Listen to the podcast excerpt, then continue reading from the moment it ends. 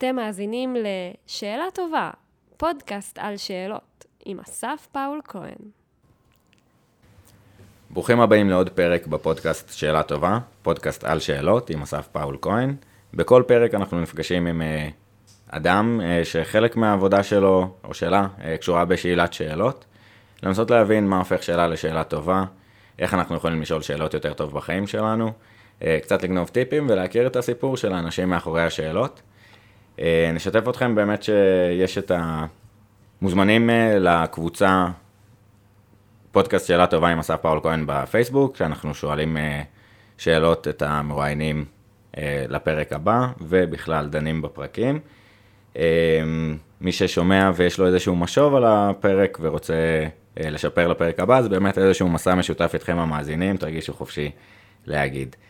Uh, אדיר, אז uh, היום אני סופר סופר נרגש להציג את האורחת שלנו היום. Uh, זכיתי ללמוד איתה חמש, אה, קורס באוניברסיטה שהיא לימדה במשך אה, 15 שנה על מבחנים, אז נעשה קצת אה, שיח מטה על מה זה הופך, אה, מה הופך שאלה לשאלה טובה. אה, לפני שנתחיל, אה, אני אבקש ממך לבחור מספר בין 1 ל-85. 84. 84. אה, דמות שמעוררת בך השראה.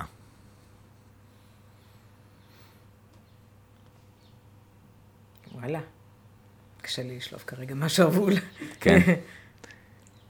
עלו כמה, או ש... אה, כן, יש הרבה דמויות, אבל אה, כן, אבל אני, זה מה שצריך להתכונן אליו. כן, אני חושב שחלק מה... אני חושבת שהדמויות שמעוררות בי השראה באופן כללי, זה דמויות שתורמות לחברה. זה יכול להיות בכל מיני מובנים, בתחום של אומנות, בתחום של מדע, בתחום של מחקר, אבל אנשים שתורמים לחברה, לא, mm-hmm. לא רק לביתם ולעצמם, אלא שחושבים על החברה, על הקהילה באופן, באופן גורף, טובת הכלל. מגניב. ננסה עוד שאלה אולי... דלי למה לצורך העניין. Mm-hmm.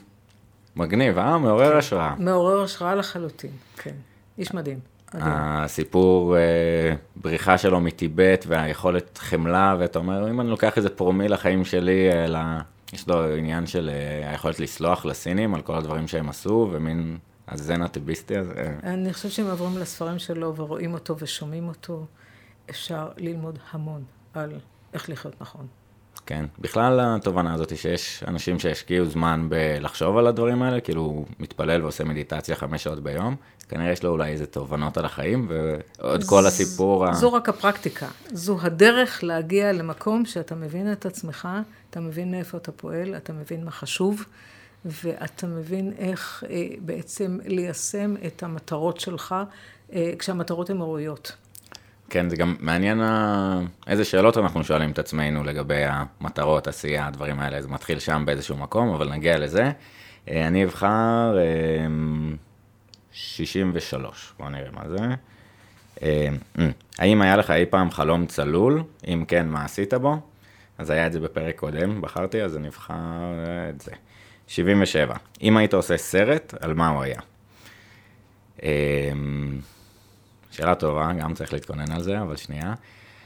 אני חושב שעל סיפור של נרטיבים שונים, זאת אומרת, לקחת איזושהי תמונה, קצת כמו המקום של, 80, של דלתות מסתובבות, של דברים שונים שקורים בגלל משהו אינסטינקטיבי, אז לקחת איזושהי תמונה של התרחשות, אפילו איזה משהו... משהו תמונ... מקרי, לא כן. אינסטינקטיבי, משהו נ- מקרי. נכון, נכון. התפקיד של המקריות בחיים שלנו. והחיים שלנו היו נראים אחרת. אם המקרה היה משחק בצורה אחרת. לפעמים שבריר כן. ששנייה משנה את החיים שלנו לגמרי. נכון, אז איפה הצירוף מקרים, אבל, אבל מהמקום של ריבוי זוויות וריבוי נרטיבים שיש בתמונה אחת שנראית שרירות, שרירותית או אה, יומיומית באיזשהו אופן, מה... ה... יש שיר של ויסלבה שימברוסקה כזה, הדברים הגיעו לידי כך, אז איך כל השבילים של הסיפורים, החרדי, הבחור, הזה, איך זה הגיע לכאן? אה, זהו, אז אולי על זה אני הייתי עושה סרט. עלה לך משהו? אז בואו בוא נחבר את הדיון על הדלאי למה ועל החמלה וכל המשנה הבודהיסטית עם המקריות ועם שאלת השאלות, כי בעצם הבסיס של הבודהיזם בעיקרו הדרך, ושהיא דרך משותפת לא רק לבודהיזם, אלא גם לפסיכולוגיה באופן, אה, אה, כמה שזה מפתיע. אה, המשפט המפתח, ואם אתה רוצה, זה שאלת השאלות, זה דע את עצמך. מהמם. זאת אומרת, משם הכל מתחיל. כן. אתה רוצה לפעול בעולם, אתה רוצה להיות מאושר, אתה רוצה לתרום לחברה, אתה רוצה להגיע להישגים, כל דבר, אתה מתחיל מדעת עצמך. קודם כל תבין את עצמך, תבין מאיפה אתה בא, איך אתה פועל, מה מניע אותך, מה מצית אותך, מה מכבה אותך. ברגע שתהיה לך תובנה מעמיקה לגבי עצמך, בעצם במובנים מסוימים זה מהות החופש. רק אז יש לך את החופש להחליט, אה, לקבל החלטות.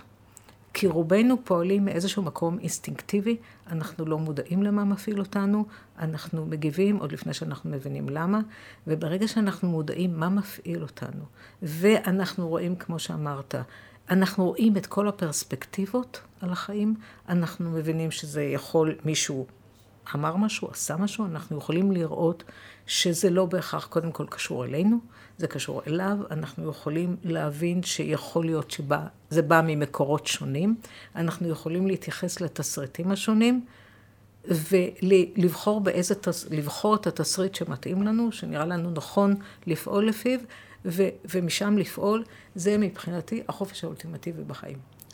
נשמע טוב, זה באמת, יש את העניין של ויקיפדיה, שאם אתה לוחץ על כל uh, ערך, uh, על הערך הראשון, זה בסוף מגיע לפילוסופיה. זאת אומרת, באיזשהו שלב למתמטיקה ולפילוסופיה. אז אולי בשאלת שאלות, זה גם עלה בכמה פרקים קודמים, הדע את עצמך, זה הבסיס, זה הציווי האורקול מדלפי, וזה הציו... נכון. חוזר על עצמו בהיסטוריה, ו- ומה שהתחלתי להגיד על הדמות שמעוררת בי השראה, של בכלל יש לנו הרבה מה ללמוד מדברים ש... Uh, יש הרבה ידע, גם עתיק וגם uh, מסביב, וצריך לדעת לשאול uh, את הדברים הנכונים אולי באיזשהו מקום. אז עשינו פתיחה מגניבה, נגיד לכל מי שסקרן לגבי מי איתנו היום, אז ענת בן סימון, המנכ"לית והמנהלת של המרכז הארצי לבחינות והערכה. חלקכם בטח שמעתם עליהם בקונוטציה כזאת או, כאל, או אחרת בשלב מסוים של החיים. אמ, אבל מגניב, זה בעצם אומר אחריות על ניהול מבחנים בישראל, מה זה אומר okay. אוקיי. המרכז הארצי לבחינות והערכה? נ... נתחיל פתוח. נתחיל פתוח, נגיד מילה אחת על מה זה המרכז הארצי לבחינות ולהערכה. אה, קודם כל זה עמותה, mm-hmm. מוסד ללא כוונות רווח, אה, שמתנהל במערכת תקציבית סגורה, זאת אומרת, לא מקבל כספים משום גורם שהוא, אה, שזה אומר שהוא גם לא חייב שום דבר לשום גורם שהוא, אה, הוא הוקם על ידי שש אוניברסיטאות המחקר בישראל בשביל לאגם את כל המשאבים המקצועיים אה, ולבנות מערכת מיון מרכזית למוסדות להשכלה גבוהה. במקום שאנשים יתחילו להתרוצץ ובכל מכללה לעשות בחינת מיון למחלקה מסוימת במכללה מסוימת, לחוג מסוים באוניברסיטה מסוימת, יחליטו החליטו בעצם לקבץ את הכל תחת קורת הגג, תחת קורת גג אחת, גם את המומחים, גם את הידע, ולעשות מבחן אה, מיון אחד סטנדרטי, אה, שמתאים פחות או יותר לכל תחומי הלימוד בהשכלה הגבוהה. אה, משם הכל התחיל, אה, וזו הייתה ראשית של הבחינה הפסיכומטרית. הבחינה הראשונה הועברה לדעתי בשלהי 1982 או 3. Mm-hmm. אה, וכיוון שארגנו תחת קורה, אספו תחת קורת גג אחת את כל האנשים שמתמחים במדידה והערכה, בפיתוח מבחנים, בהיבטים אחרים של הערכה, אה, עם הזמן הצטבר פה המון ידע אה, בכל התחומים, והמרכז גדל והתפתח והתרחב, היום הוא כולל קרוב ל-150 איש, והוא נותן מגוון מאוד רחב של שירותים. חוץ מהבחינה הפסיכומטרית ומבחני מיון נוספים שאנחנו נותנים למוסדות להשכלה גבוהה, אנחנו משרתים את מערכת החינוך, אנחנו עושים הרבה מאוד פרויקטים לרמה, לרשות הארצית למדידה והערכה, אנחנו נותנים שירותים בנושא של מדידה והערכה למשרד המשפטים, למינהל הסיעוד, אה, אה, לצה"ל, אה, סייענו אפילו לרכבת הקלה לבנות את המבחני ההכשרה שלהם. אנחנו אה, בעצם אה, מסייעים, אנחנו מתרכזים בעיקר בסקטור הציבורי, אבל אה, אנחנו עושים המון פרויקטים שונים ומשונים שעוסקים בנושא בשביל כל מיני גופים וארגונים. מגניב, אז ננסה לצלול לחלק מהניסיון, מהדוגמאות שככה אספתם לאורך השנים. ובאמת מעניין, ככה בהקבלה אולי למיונים בצבא או מיונים במקומות אחרים, שבאמת לפעמים היו היית צריך לעבור שרשרת לא, אה, שלא מדברת עם עצמה. אה, זאת אומרת, אם אתה מתמיין אה, ליחידה מסוימת במודיעין, ואם אתה מתמיין ליחידה אחרת במודיעין, לא היה לו שיתוף נתונים, וכל פעם היית צריך לבוא פעם אחרת. היה חוויה לילדים בי"ב שהם כמעט מפסידים חצי מהשיעורים. אז באמת באיזשהו מקום אמרת, מרכז הארצי אחד זה איזושהי סטנדרטיזציה להקל ולעשות משהו שהוא גם אפשר להשוות, אולי נדבר על זה בהמשך, את ה... אה, יכולת השוואות, וידע מקצועי שצריך להתרכז רגע. בעצם, כשנשאל את עצמנו את השאלה, אנחנו שואלים פה בפודקאסט מה הופך שאלה לשאלה טובה, פה אולי אה, מדברים על מבחנים, אבל בבסיס של כל מבחן זה איזשהו רצף שאלות. אה, אז נורא מעניין לשאול במרחב הזה, מה הופך שאלה לשאלה טובה, או איזה בכלל שאלות אתם מתעסקים איתם, מה היחס לשאלות, נתחיל שוב פתוח. אוקיי, okay. אז בואו נתחיל הכי פתוח שאפשר, ונדבר על מה זה שאלה, ומה זה שאלה טובה. ואי אפשר לענות על מה זה שאלה טובה בלי להתייחס לסוגים של שאלות. Mm-hmm. וסוגים של שאלות נגזרים מהמטרה של השאלה. דבר ראשון שאתה רוצה כשאתה מחבר שאלה, אתה רוצה לדעת בשביל מה אתה, למה אתה שואל אותה? Mm-hmm. מה אתה רוצה לדעת? אז יש כל מיני סוגים של שאלות, יש שאלות הבהרה ויש שאלות אה, מידע ויש שאלות רטוריות ויש שאלות ששואלים בשביל לפתוח דיון, יש המון סוגים של שאלות. ו... אה, ויש הבדל מאוד גדול במהות של השאלות האלה ובאופן הניסוח שלהם, אה, כפונקציה של מה אתה רוצה להשיג באמצעות okay. אוקיי. השאלה. ש- שגם מצאנו אז... בעצם עוד שאלה טובה בעניין הזה, באיזה קונטקסט, או כאילו מה אני רוצה מה להשיג, מה אני רוצה מה להשיג. מה אתה רוצה להשיג. נכון, שזה דיב, דיברנו באמת קצת בפרק כן. עם ליאת בסיס על מדידה והערכה, בעניין של ראיון, שאולי באיזשהו מקום אפשר להקביל את זה, שלפעמים אנחנו ניגשים ואומרים, יש לנו איזו אינטואיציה למה אני בעצם... מחפש בעובד, אני אשאל אותו שאלות ואני אבין. דיברנו על תהליך של אה, בניית פרופיל והבנה מה המאפיינים השונים ויצירת שאלות שאולי בוחנות את זה. אה, אז, אז באמת השאלה פה, אה, מה המטרה? את מה אתה מחפש כדי שתדע להגיד אה, מצאת רוצה, או לא. מה אתה רוצה לדעת? Mm-hmm. למה אתה רוצה לדעת את זה? ומה תעשה עם המידע? מה אתה רוצה? Mm-hmm. אז ברגע שאתה צריך, קודם כל שיהיה לך ברור מה אתה רוצה. עכשיו, אני לא מדברת על שאלות סטנדרטיות של אנשים שעולים בשיחות סלון, כן? נכון. אלא שאלות שהן יותר בקונטקסט של, בקונטקסט קצת יותר פורמלי. אז קודם כל צריך לדעת מה המטרה. ופה אפשר לדבר, ולכל סוג יש כללים שלו, מהי השאלה הטובה ביותר. אז כיוון שאנחנו לא נכנסה עכשיו את כל הסוגים mm-hmm. של השאלות, אז אני רוצה להתמקד בשני סוגים של שאלות, שהם יותר קרובים לליבנו, הם יותר בטריטוריה שלנו, וזה שאלות מבחן, או שאלות הערכה, סוג אחד, והסוג השני זה שאלות מחקר. מעולה. זה שני סוגים שאנחנו מתעסקים איתם אה, חדשים לבקרים.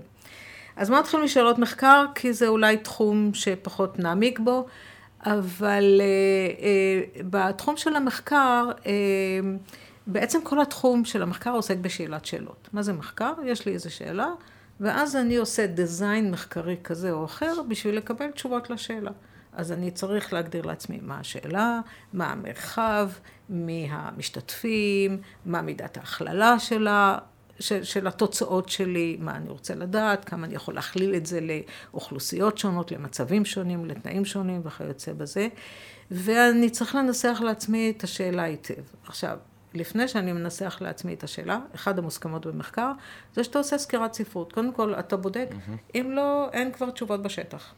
והרבה מאוד אנשים, הטעות הראשונית של הרבה מאוד אנשים במחקר, זה שיש להם איזה רעיון, והם מתחילים לגבש לעצמם תפיסת עולם, מערך מחקר, ואחר כך מסתבר בדיעבד שכבר ענו על זה מזמן. אז הקונבנציה במחקר היא, קודם כל אתה עושה סקירת ספרות, ואתה לומד מה יודעים על התחום. מה פורסם בתחום, מה יודעים, איזה שאלות כבר סגורות לגמרי. זאת אומרת, יש להם תשובה חד משמעית ויש עליהם הסכמה, ואיזה נושאים הם עדיין פתוחים. ובדרך כלל מחקר מתנהל בצורה מתגלגלת, שכל מחקר נבנה על בסיס המחקרים הקודמים לו. זאת אומרת, הגענו עד כאן, והרבה פעמים גם אה, בדוחות, גם במאמרים, מישהו כותב, מי שכותב את המאמר, הוא אומר, חקרתי את זה ואת זה, מצאתי את זה ואת זה, ואני חושב שהשלב הבא הוא לבדוק את זה. זאת אומרת, הוא גם אומר מה לא הצלחתי לבדוק, וזה השלב הבא. אז מחקר, קודם כל, אתה צריך לדעת את, ה, את הקונטקסט, את ההקשר.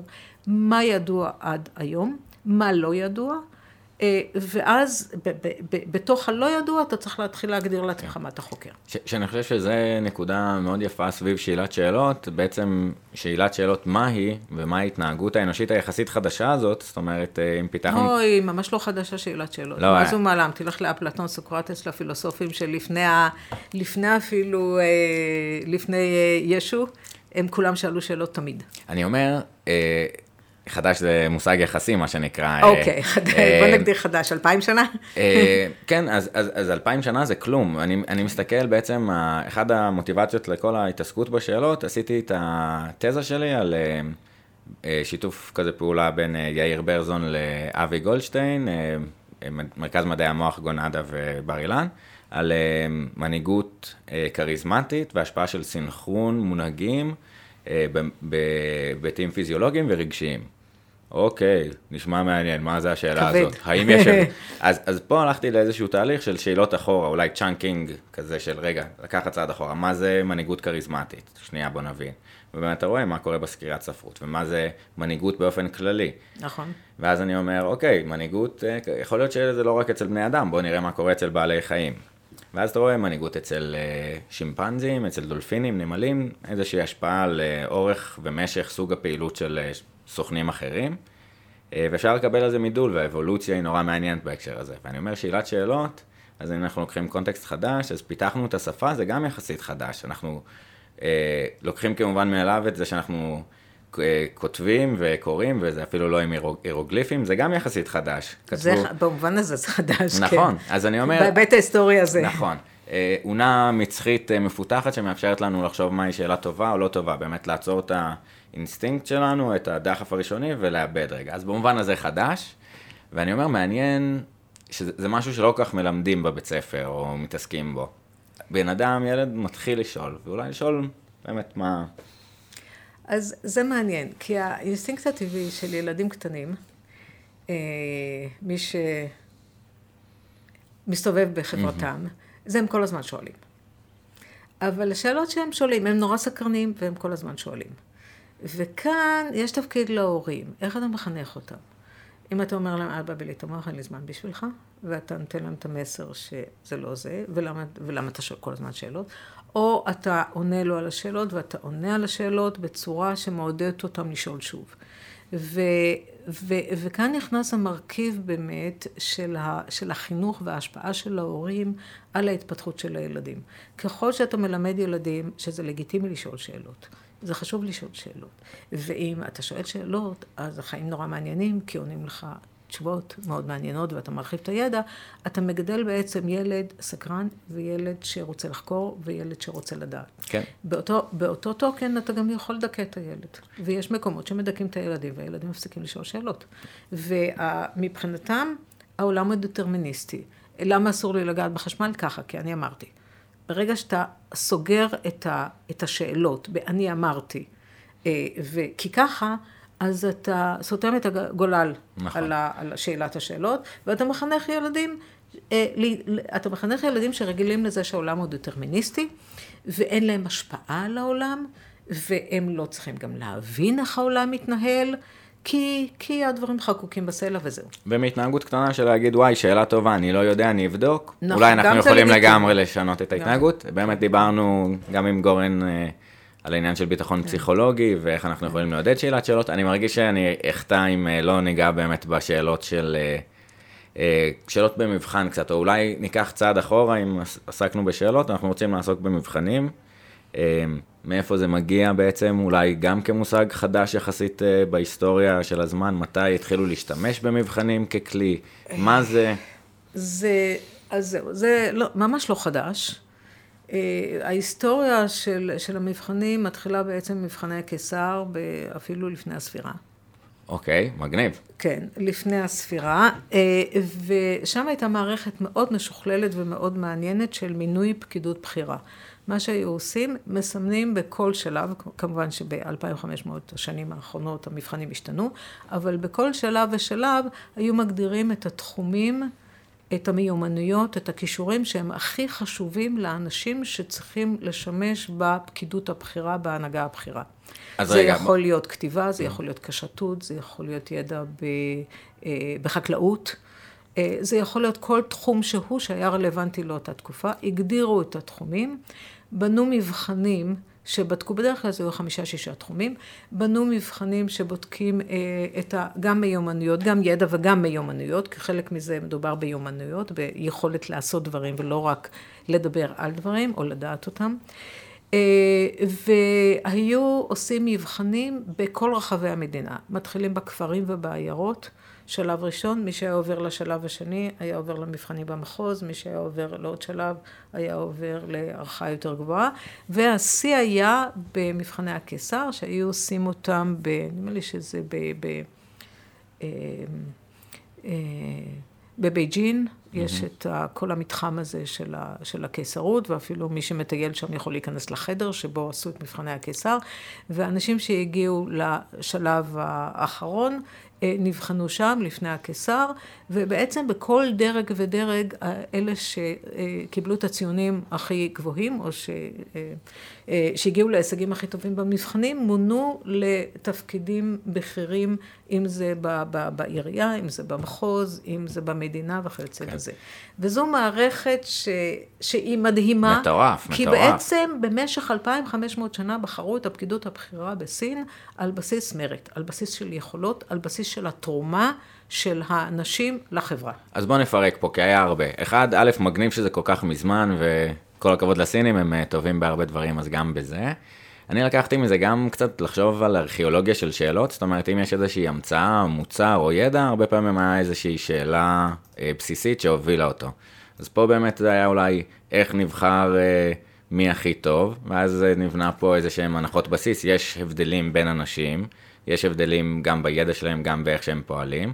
אפשר לבדוק את זה, וזה יוכל לנבא פעילות אחרת. ככה נוכל להגדיל את ההתאמה אולי באיזשהו מקום, שסתם, זה גם זורק אותי כזה לחשוב על הילד הסיני שבא לבייג'ין אחרי שהוא עבר את כל הזה, ואם אתה בלחץ לפני איזה רעיון HR ועברת איזשהו זה, אז מה, מה הוא הרגיש אה, שם לפני המבחן, אבל באמת אז ראשית המבחנים, ראשית ההבנה הזאת של אנחנו יכולים לבדוק ולהבדיל בין אנשים על בסיס מבחנים. מגניב. ומשם? אז השאלה היא, למה בעצם עושים מדידה? למה עושים mm-hmm. הערכה?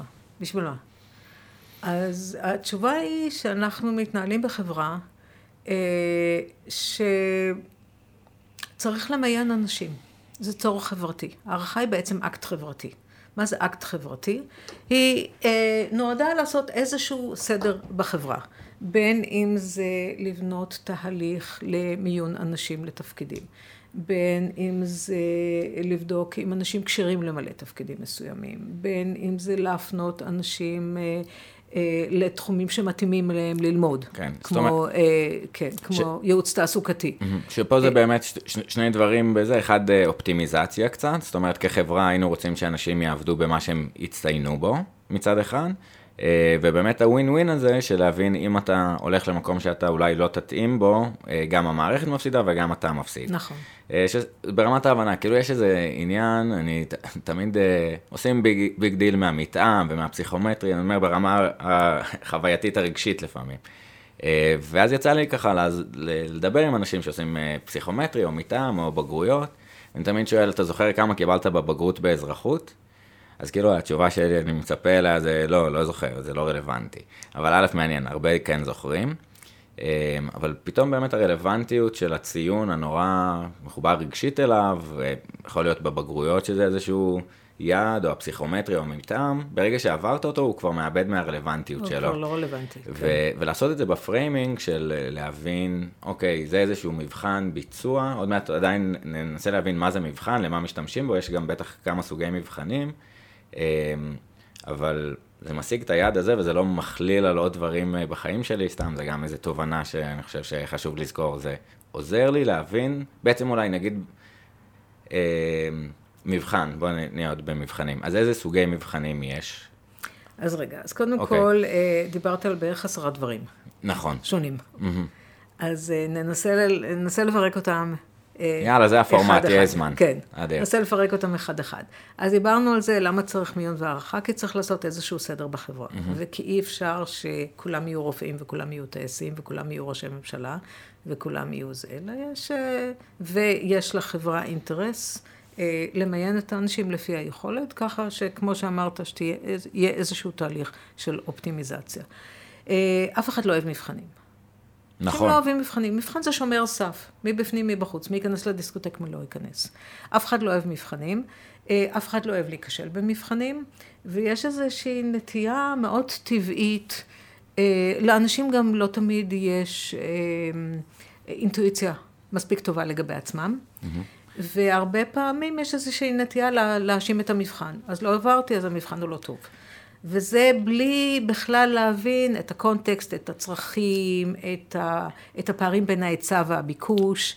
אבל רוב המדינות בעולם מתנהלות בצורה כזו, שצריך לעשות מיונים כל הזמן. צריך כן. לעשות מיונים לצבא, כי אתה לא רוצה להכניס לת... לתפקידים מסוימים בצבא אנשים שלא מתאימים להם. אתה לא רוצה להפנות אנשים, לקבל אנשים להשכלה הגבוהה, אנשים שמראש הסיכוי שלהם להצליח הוא מאוד נמוך. Mm. זה לא משרת אותם, כי הם מפסידים שנת לימודים והרבה כסף, וזה לא משרת את המדינה שמשקיעה הרבה בכל סטודנט. אה, זה לא משרת את החוג. שנמצאים בו אנשים עם רמות יכולת שונות, ואז המרצים גם לא יודעים באיזה רמה ללמד. Mm-hmm. אם יש מגוון, אם יש גיוון, שונות מאוד גדולה בין הסטודנטים, אז המרצה נורא מתקשה ללמד, כי כן. או שהוא מלמד ברמה גבוהה מדי, כי הוא חושב שזו הרמה, ואז אנשים מתחילים להתלונן ולעצור אותו ולשאול שאלות, או שהוא מלמד ברמה נמוכה מדי, ואז הטובים לא מתקדמים. אמ, יש שונות בעולם בין אנשים, וצריך לכבד את השונות הזו, וצריך לקבל את זה. עכשיו, זה שמישהו לא מתאים למשהו, זה, אני חושבת שאחת הטעויות הגדולות של אנשים היא שאם הם לא מצליחים במבחן בתחום מסוים, אה, הם רואים את עצמם ככישלון. כן. וזה לא אומר שהם כישלון. אם אני אעשה עכשיו מבחן אה, לקבלה לבצלאל, רוב הסיכויים שאני אכשל בזה. אין לי כישורים אמנותיים, מה לעשות? אבל זה לא אומר שאני כישלון, זה לא אומר שאני לא שווה כלום. נכון. זה רק אומר שאין לי כישורים אמנותיים, אני לא יודעת לצייר, אני לא יודעת לרשום, אני לא יודעת לעשות עוד כמה דברים. כן. אז היכולת לראות שכישלון במבחן לא אומר שום דבר על עצמך, עליך. באופן אישי, אלא אומר שבתחום הזה אתה פחות טוב, וסביר להניח שיש תחומים אחרים שאתה באים יותר טוב, יכול להיות להבין את זה, זה חוזר לעניין של דע את עצמך. בואו נבין את הגבולות שלנו, את המגבלות שלנו. כן. ו- ונקבל את זה, כן, זה גיוון. אני, אני חושב שיש פה איזשהו מתח מעניין, כי כאילו אה, מצד אחד אולי בחלק מהמבחן הפסיכומטרי או המטעם יש איזשהו אה, אה, ניסיון למדוד קשרים שהם אה, חזקים, עם אינטליגנציה או עם איזה שהם יסודות אה, קבועים באיזשהו מקום, אבל אני חושב שההסתכלות לפעמים על מבחנים והכישלון, הלמידה מכישלון, הפידבק שאתה מקבל ממבחן שקיבלת בו 100, הוא כלום. אתה לא יודע שום דבר חדש על עצמך. מבחן שאתה קיבלת בו 75, אתה יכול לדעת במה להשתפר ומה להתקדם. אז שוב, בהחזקת כישלון, האם הרווחתי למידה ואני יודע במה להתקדם? זאת אומרת, אם בציון הראשון אני רואה שבאנגלית אני נורא חלש, ואנגלית זה לא שאין לך או יש לך, אני יכול לפתח את זה, אני יכול לשחק עם זה, אה, ולגשת פעם נוספת באיזשהו מקום. אני חושב שעוד עניין שעולה, כאילו, שדיברנו... זה בתנאי, mm-hmm. שוב, זה בתנאי שיש לך את הפתיחות ללמוד מזה. כי יש אנשים שהכישלון סוגר אותם. הכישלון סוגר אותם, הם לא לומדים מזה כלום. הם, יש להם אלף ואחד תירוצים למה נכשלתי. לא למדתי, כן. וזה לא זה, והמבחן לא היה טוב. אבל אם יש לך את הפתיחות להסתכל ולהבין מה זה אומר עליי, ואיך זה מסתדר עם, עם, עם ההכנה שלי, עם הכישורים שלי, ואיך זה משפיע על מה אני אעשה אחר כך בחיים, או לאיזה כיוונים אני צריך לקחת בחיים. אם יש לך את הפתיחות ללמוד מזה, הרווחת מזה המון. אז אני מסכים, אני גם חושב שבסוף אה, להחליט מה ללמוד בישראל זה הופך לאיזשהו אוטומט, אתה צריך, מצופה ממך ללמוד באוניברסיטה, ורמת ההחלטה שלך היא לא בהכרח תואמת מציאות, דיברנו על ה-better than average effect, או איזשהו העללה עצמית, אה, ולקבל במבחן פסיכומטרי אולי את הציון שלא ציפית עליו, אז יש לך שתי אפשרויות התכווננות, ואולי עדיף היה לעשות את ההתכווננות הזאת לא אחרי שנת לימודים. אני נגד עברתי מכלכלה, אז גם היה איזשהו אה, אה, עניין בכל מקרה במעבר, וגם יש בו ערך, אולי אפשר לדבר על זה, אבל... אה, אבל באמת במקום של הדיוק העצמי, מה אני לומד ורוצה לשפר, ואיפה אני שם את זה שכבודו במקומו מונח. של הפסיכומטרי מונח. אה, או כבודו של זה, זו לא כן. הטריטוריה שלי, בזה אני לא טוב. אגב, בוא אה. נדבר, בוא נדבר רגע על הקישור שעשית בין הבחינה הפסיכומטרית למבחני אינטליגנציה. מגניב, יאללה. כן, אינטליגנציה זה מושג מאוד סקסי וכולם מדברים על זה. Mm-hmm. אז אה, בואו נתחיל מהנושא שאינטליגנציה, אין חיה כזו. בח... במציאות. זה בעצם המצאה אנושית. מישהו החליט שיכולת א', ב', ג', ד' וה' ביחד, לזה הוא קורא אינטליגנציה. מישהו אחר היה יכול להחליט אחרת. ואגב, במהלך השנים, היו כל מיני אנשים שהחליטו אחרת. נכון. שהם התחילו לקרוא, התחילו לדבר על אינטליגנציה רגשית, התחילו לדבר על אינטליגנציה פרקטית, התחילו נכון. לדבר על כל מיני סוגים של אינטליגנציה. אז- אז- אז קצת רק- שברו את המיתוס של, של אינטליגנציה. אז ניתן לאנשים רק אה, פתח סוגריים ואני אתן לך כן. להמשיך. באמת אינטליגנציה זה איזושהי יכולת, אה, אינטליגנציה גבישית, אינטליגנציה נוזלית, איזושהי חלוקה ביניהם, והרווארד אה, גרדנר אה, שובר את זה, זה לא רק שכלי, יש הרבה סוגי אינטליגנציה שאתה יכול להביא את עצמך לידי ביטוי, דיברת על קצת בצלאל, אז אולי זה יותר אינטליגנציה אומנותית או מרחבית, יצירתית. הדברים, יצירתית, הדברים של סימון ביילס עושה, אז כנראה אנחנו לא נוכל אה, לעשות בזה, אז יש איזשהו כושר כלשהו שאנחנו מנסים למדוד. סליחה, אני אתן לך אה, כן, את אז, המשך. ה- אז, אז אני יכולה, כן, אז בואו נדייק את זה טיפה יותר. Mm-hmm. אז, אז האינטליגנציה, המושג אינטליגנציה באופן היסטורי התייחס לכישורים אנליטיים, כישורי למידה. כישורי למידה, כישורים אנליטיים, כישורים שנדרשים להצלחה בלימודים אקדמיים. אוקיי? ובמשך הרבה מאוד שנים זה היה הקונספט וככה מדדו את זה. ויש מבחנים שונים שבודקים את זה, אה, אה, יש שם מחקר אדיר על כל הנושא של האינטליגנציה, יש מחקר אדיר שעוסק במתח בין התורשה והסביבה, התרומה של התורשה והתרומה של הסביבה לאינטליגנציה, ספרות אינסופית נכון. בנושא הזה. אה, אבל זו הגדרה שאימצו אותה לאורך הזמן, והיום מקובל לדבר על אינטליגנציה אנליטית, שזו האינטליגנציה שנדרשת להצלחה בלימודים אקדמיים. אתה צריך ללמוד טקסטים, אתה צריך להבין אותם, אתה צריך לכתוב אחר כך עבודות ומבחנים אה, וכיוצא בזה. אה, ויש, ועם השנים, החל משנות ה-80, אני חושבת, התפתחה תפיסה קצת יותר רחבה של מושג האינטליגנציה, בגלל שאינטליגנציה זה דבר כל כך, זה buzzword, זה, זה, זה, זה כל כך מרכזי בחיים, ואנשים באופן אינטואיטיבי, כאילו, מדברים על זה, הוא אינטליגנטי, הוא לא אינטליגנטי, אבל הם בעצם לא יודעים אפילו להגדיר בדיוק על מה הם מדברים. אז אה, התפתח איזה טרנד של חשיבה שמרחיב את מושג האינטליגנציה ואומר, אוקיי, אם כולם משתמשים באינטליגנציה, אז אנחנו נישאר עם המושג, אבל נדבר גם על אינטליגנציה רגשית, נדבר גם על אינטליגנציה יצירתית, אינטליגנציה פרקטית. יש את הווארד גרדנר, ש... יש לו שבעה סוגים של אינטליגנציה, שרק השלושה הראשונים בהם הם אנליטיים, האחרים הם יכולת מוזיקלית, אה, או קינטית, או יש אנשים, למשל, שחקני כדורסל, או ספורטאים, יש להם אינטליגנציה מדהימה על המגרש. כן. מדהימה, מדהימה. וכשאתה מנהל איתם שיחה, הם, הם פשוט בורים. הם לא יכולים לנהל שום שיחה, מה שאנחנו קוראים במרכאות אינטליגנטית. אבל המגרש הם מבריקים. שחקני כדורסל, שחקני טניס, אה, כל נכון. מיני כאלה. יש, אה, אז, אז יש אה, ביטויים שונים של אינטליגנציה בתחומים שונים, ו, והרעיון, אני חושבת, של גרנר, של ה- להח- להרחיב את המונח של האינטליגנציה, היה יותר מנקודת מוצא חינוכית. שהוא רצה לתת ל- לכל הילדים במערכת את ההזדמנות להיות אינטליגנטים בתחומים שונים. שזה לא יהיה אינטליגנטים ולא אינטליגנטים, אלא סוגים שונים של אינטליגנטים. נכון, גם אוקיי? תחום. אז יש לזה גם ערך חינוכי שאומר לילד, אתה מאוד אינטליגנטי בתחום הזה והזה. אמ, אני מסכים, אני, אני אגיד אה, ככה, רק בהתייחסות באמת על, אה, על אם זה גם אה, מונח שהוא יציב לאורך החיים או משתנה, אז באמת החשיבה הזאת, אפילו איך שאתה תופס, האם האינטליגנציה או יכולת מתמטית זה משהו שאתה נולד איתה או יכול לפתח, דיברנו קצת על אה, nature nurture. כן. אמ, אז עבודות של קרול דואק על אה, growth mindset או fix mindset, אם זה משהו שהוא קבוע, זה גם באמת קובע אחר כך את הדרך למידה שלך. נכשלתי במבחן, אני לא טוב, אוקיי? המבחן קובע משהו יציב, אני לא טוב, אין לי מה לגשת למבחן נוסף. אה, מול, אוקיי, לא למדתי מספיק טוב, החלק הזה היה פחות טוב, ואז באמת יש את הצמיחה ואת הגדילה. אה, ככה סתם כטיפ, אה, סטאי נדל, המנכ"ל של אינטל, הקפיץ את המניה ב-300 אחוז בתקופה שהוא הצטרף, מאיזושהי ספינה כבדה שהבינו שהם כבר יודעים את הדברים לעשות כמו שצריך, לחשיבה של איפה אנחנו לא יודעים, איזה שאלות אנחנו לא שואלים, איפה אנחנו גדלים, באמת אה, לא איפה אתה כבר קבוע והאינטליגנציה קבועה. אז, אז שנייה נגדיר רגע עוד פעם מבחן. בעצם מבחן אנחנו רוצים לקבל איזשהו ציון שמנבא התנהגות מסוימת, נכון? או, או מנבא יכולת, תכונה מסוימת שמשתקפת מהשאלות. מבחן הוא אה, בעצם הליך שנועד לבדוק אה, תכונה פסיכולוגית מסוימת, שהיא יכולה להיות קוגניטיבית או לא קוגניטיבית, היא יכולה להיות תכונת אישיות או תכונה קוגניטיבית, אה, באמצעות אה, מדגם של התנהגויות. שההתנהגויות, אתה צריך לדעת איזה התנהגויות אתה צריך להפיק, ובעצם בדרך כלל התנהגויות שאתה מפיק זה שאלות שאתה שואל ומקבל עליהן תשובה. אבל זה יכול להיות גם, מבחן יכול להיות משהו כמו במרכז הערכה, שאתה מפיק התנהגויות אמיתיות. Mm-hmm. אתה שולח אנשים לנווט בשטח ואתה רואה איך הם מנווטים. זה יכול להיות מטלות ביצוע, זה יכול להיות כל מיני דברים. זה לאו דווקא שאלות נייר ועיפרון, אבל אתה... עכשיו, בשביל באמת למדוד את התכונה, אנחנו מדברים קודם כל על תכונות פסיכולוגיות.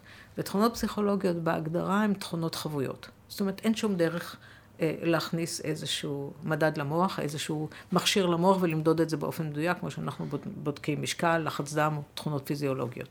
אז אנחנו צריכים למדוד את זה בעקיפין. והעובדה שאנחנו מודדים את זה בעקיפין אומרת שהמדידה לעולם לא תהיה מדויקת. Mm-hmm. אוקיי? כי אנחנו לא יכולים למדוד ישיר. שנית, אם אנחנו מבססים את זה על אוסף של התנהגויות, אז, אה, וכיוון שאנחנו לא יכולים אה, לדגום את כל ההתנהגויות הרלוונטיות לתכונה הזאת, אז אנחנו בוחרים מדגם קטן של התנהגויות, ואנחנו מתפללים שהוא ייצג בצורה הטובה ביותר את המרחב. Mm-hmm. אז אחד הדברים הראשונים שאנחנו רוצים לדעת, אם אנחנו בודקים למשל יכולת קשב, זה איך מגדירים יכולת קשב, ומה סוגי ההתנהגויות שאנחנו רוצים להפיק בשביל לראות אם לבן אדם יש יכולת קשב או אין יכולת, או מה רמת mm-hmm. היכולת קשב. השלב הראשון זה איזה התנהגויות אנחנו רוצים אה, להפיק מהאדם בשביל שנקבל מדגם מייצג של התכונה שאותה אנחנו רוצים לבדוק. מגניב. אז, אז נגענו בכמה דברים. אחד, אמרת אה, שיש איזשהו מרווח טעות. אנחנו אומרים אולי בתוחלת, אם יעשה את המבחן זה יגלה את התכונה הזאת, אבל לפעמים לא, לפעמים יהיו מאפיינים אחרים. אה, ואנחנו לא יכולים לבדוק את כל מרחב האפשרויות, אז לא כל השאלות הן שאלות טובות, יש שאלות אולי שהן... יותר יבחנו, ושוב אנחנו חוזרים לעניין של הבניית פרופיל מועמד, או הבנה של מה התכונה שאנחנו רוצים לבדוק כתנאי מקדים לשאלה. אז אני אנסח את זה קצת אחרת, okay. אוקיי. בשפה שלנו. יאללה. אוקיי, okay. אם אנחנו עושים מבחן, ואנחנו יודעים שלכל מבחן, לכל מדידה של תכונה מסוימת, אה, יש, אה, אה, יש טעות מדידה, אז השאלה הראשונה שאנחנו רוצים לשאול את עצמנו זה מה טעות המדידה. Mm-hmm. זאת אומרת, כמה המדידה מדויקת. ואין שום בעיה לחבר מבחן. אני יכולה עכשיו לחבר מבחן של מנהיגות, עשר, תן לי עשר דקות, אני, אני אחבר לך שלושים שאלות, חצי שעה. אני אתן לך שלושים שאלות על מנהיגות, ו, ואני יכולה להריץ אותו, לקבל, לקבל את התוצאות, לחשב ציון, והנה יש לי מבחן. עכשיו, בעצם, מי, מי ערב לי שהמבחן הזה בודק את מה שאני חושבת שהוא בודק? מי ערב לי שהוא, מה שאני בודקת הוא יציב, אולי אני בודקת דברים מזדמנים, או דברים לגמרי לא רלוונטיים. אז כל התורה של הפסיכומטריקה נכנסה לתחום הזה של איך אני מעריך את הדיוק של המדידה. וכאן אנחנו מדברים על שני מושגים של דיוק של מדידה, על מהימנות, כמה המדידה יציבה לאורך זמן. אם אני אה, נותנת לך מבחן כזה וגרסה אחרת שלו מחר, האם זה מניב את אותם ציונים. והשאלה של התוקף, או עדויות תוקף, באיזו מידה זה, אני באמת בודקת את מה שאני חושבת, או מתכוונת לבדוק. Mm-hmm. אני יכולה לתת לך מבחן באנגלית ולהגיד שהוא בודק יכולות מתמטיות. נכון? נכון. הוא יהיה נורא מעניין, אבל הוא לא יבדוק את מה שאני כן, חושבת. כן, הדוגמה הקלאסית כן. של המטפס. אה, ו... שזה... כן, כן, ואז יש, אה, יש תורה שלמה, ובשביל זה הקימו את כל התחום הזה של המקצוע של מדידה והערכה. ומדידה והערכה, אנשים לא מודעים לזה. גם מדידה והערכה וגם כל העניין של אה, בניית מבחנים, זה, זה מקצוע. Mm-hmm. זה מקצוע כמו כל מקצוע אחר. זה לא שאם אתה מרצה באוניברסיטה אז אתה יודע איך לחבר מבחן, או אם אתה מורה אתה יודע. זה, אין שום קשר בין היכולת שלך לחבר מבחן טוב לידע שלך בתחום הדעת. אז, אז זה אני... מקצוע mm-hmm. שאנשים לומדים אותו לתואר שלישי, שיש לו כנסים, יש לו ז'ורנלים, יש לו קהילה, זה מקצוע לכל עניין ודבר. וחשוב לדעת את זה לפני שכל מיני אנשים מציעים כל מיני שאלות, הצעות הזויות, איך לעשות מיון, איך לעשות מבחן, איך לעשות מדידה במערכת החינוך, איך לעשות... צריך לדעת שזה מקצוע, mm-hmm. זה לא... אני חושב אבל שהאתגר הוא במקום כזה שיש אה, ידע באמת שהצטבר, ואת אומרת 150 עובדים, אה, לחשוב איך אה, אפשר שהידע הזה יתפרס. זאת אומרת, יש מקומות שאנחנו אומרים לו, אנחנו חייבים 100% או תוקף מאוד גבוה, ויש מקומות שאנחנו אומרים, הלוואי שהתוקף יעלה מ... 40 אחוז ל-60 אחוז. אנחנו מסתפקים בפחות, כן. כי זה מה שיש, כן. אמ, אז, אז מעניין אולי לשאול, יש לי, עניין אותי עוד כמה שאלות, אבל אמ, מתוך הידע הזה, ובאמת לעשות דוקטורט ולעבוד שנים זה פרופסיה, אמ, איך מורה, כשהוא ניגש לעשות מבחן, מה השלבים שהוא צריך לעשות כדי לעשות מבחן יותר טוב. עכשיו, אנחנו באיזשהו מקום, בלי באמת המקום של הווידוי והבניית תוקף ומחקרי תוקף, שזה באמת אופרציה, יש חברות שעושות את זה, אה, עניין של, בכלל, לבדוק כאילו, השאלה הזאת שאני חושב שהיא מעניינת, עשית משהו, נראה לך שא', שאלת את עצמך מה אני בודק כבר טוב, איך אני בודק את זה בדרכים שונות כבר טוב, באיזה כלים כבר טוב.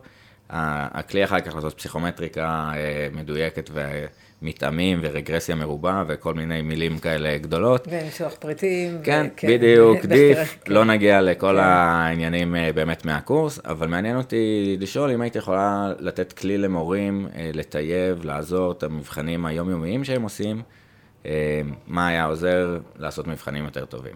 אוקיי, okay. אז קודם כל, אנחנו, המרכז הארצי לבחינות ולהערכה, פועל בעיקר בהקשר של ההשכלה הגבוהה. Mm-hmm. וכיוון שכך, אנחנו השקענו הרבה מאוד מאמצים בשביל להכשיר את הסגל האקדמי איך כותבים מבחנים טובים. Mm-hmm. ולצורך כך עשינו כמה דברים. קודם כל פיתחנו איזשהו, כתבנו איזה מסמך אה, של, יחד עם האגודה הישראלית לפסיכומטריקה, מדריך, הנחיות ועקרונות לחיבור מבחנים באקדמיה. והוא נמצא באתר שלנו, הוא נמצא באתר של האגודה הישראלית לפסיכומטריקה, וכל מרצה באוניברסיטה שרוצה לכתוב מבחנים, קודם כל שיקרא את זה. זה בערך שמונה עשרה עמודים, ויש שם את כל התורה ב... בקליפת אגוז. אדיר, אז נשים לינק. כן, מגניב. בדיוק. אז תשימו לינק, כי יש, זה באמת, זה מסמך מאוד מאוד מעשי ויישומי. אני... דבר שני שאנחנו עושים, בקונטקסט של האקדמיה, אנחנו נותנים המון סדנאות. אנחנו נותנים כמעט בין 15 ל-20 סדנאות. אה, בכתיבת מבחנים אה, לכל מיני גופים באקדמיה. מכללות, אוניברסיטאות, חוגי לימוד, לכל מיני גורמים, המון.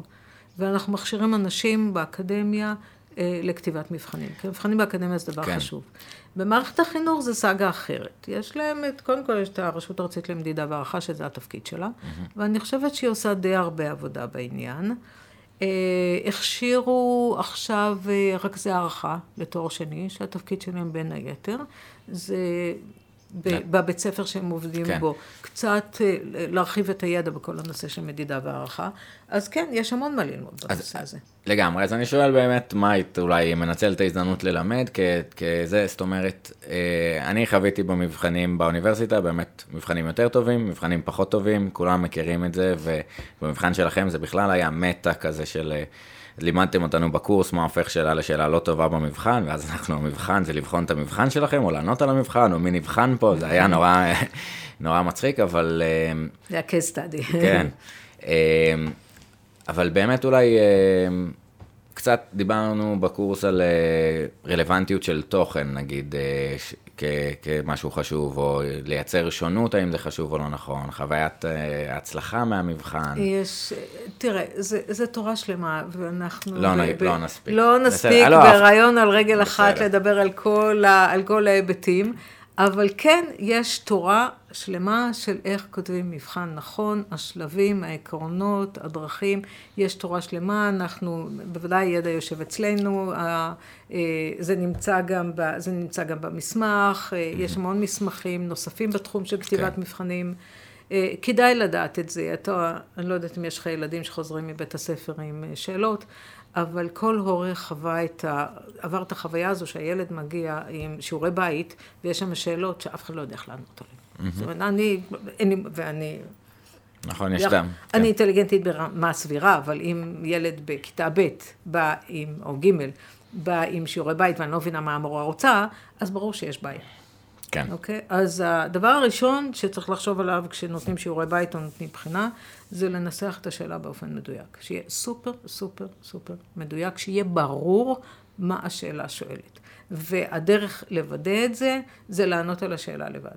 או לתת אותה לעוד שניים, שלושה אנשים, קולגים לענות, בשביל, קודם כל, בקרת עמיתים. שמישהו יגיד לך, כי אנחנו עובדים הרבה מאוד בראש של עצמנו, ואנחנו, קשה לנו לפעמים לסנן אה, מה ברור לנו ומה יהיה ברור לזולת. אז קודם כל להגדיר ש... שיהיה ברור מה השאלה שואלת. כן. כי הרבה פעמים החטא הקדמון הוא ש... והדבר השני שצריך לעשות זה יש שאלות, זה גם כן אחת הטעויות הנפוצות ביותר של הזה, זה ששואלים מין שאלות שאין להן התחלה ואין להן סוף. זאת אומרת, בשביל לענות על השאלה אתה צריך לכתוב ספר. כן.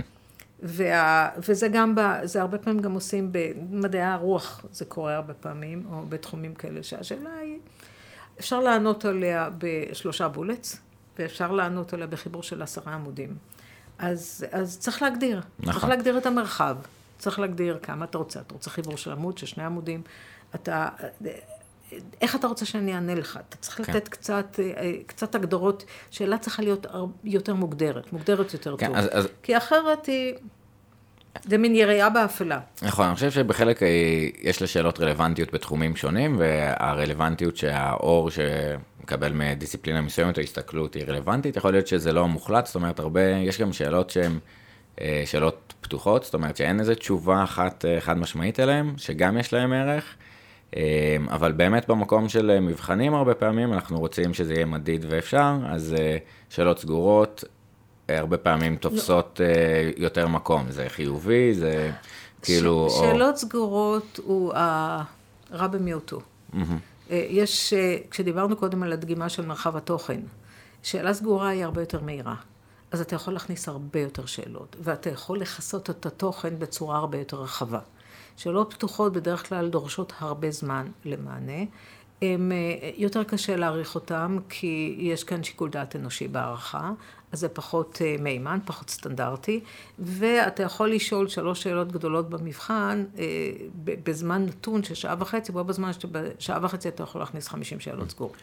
אז יש פה שיקולים של הכיסוי של מרחב התוכן, והשיקול הנוסף הוא גם שיקול, יש שיקול של זמן, כמה זמן ייקח לך לבדוק את זה, וכמה זה... כן. וכמה זה יעלה לך נכון, לבדוק לפתח, את זה. בדיוק, נכון. כמה זה יעלה לך לפתח, כמה זה יעלה לך לבדוק. בכלל, מבחן, אני לא מדברת על מבחני בית ספר, אבל מבחנים סטנדרטיים גדולים, מבחני הסמכה, מבחני מיון גדולים, הם בעצם פשרה בין אוסף אינסופי של אילוצים. Mm-hmm. הם תמיד פשרה, כי יש כן. המון אילוצים. שהאיזון בעצם, נגיד ששאלות סגורות, הן אה, לוקחות לפעמים אה, יותר זמן לפיתוח ויותר אה, יותר יקרות. יותר זמן לכתיבה. אבל חוסכות הפ... ב, בעצם אחר כך באופרציה, בבדיקה, נכון. בעניין הזה, יותר סטנדרטיזציה. ובשאלות פתוחות, אז בעצם... אולי נזכיר איזשהו טיפ, תגידי אם זה טיפ טוב, mm. לייצר מכוון, זאת אומרת, מה אני מחפש בתשובה טובה. טיפ נפלא. ואת המכוון אתה מייצר לפני שאתה שם את השאלה במכוון, mm-hmm. במבחן. אתה כותב שאלה, ובו זמנית אתה כותב את המכוון. כי רק כשאתה כותב את המכוון, אתה יודע אם אתה יכול להעריך את השאלה או לא יכול להעריך את השאלה.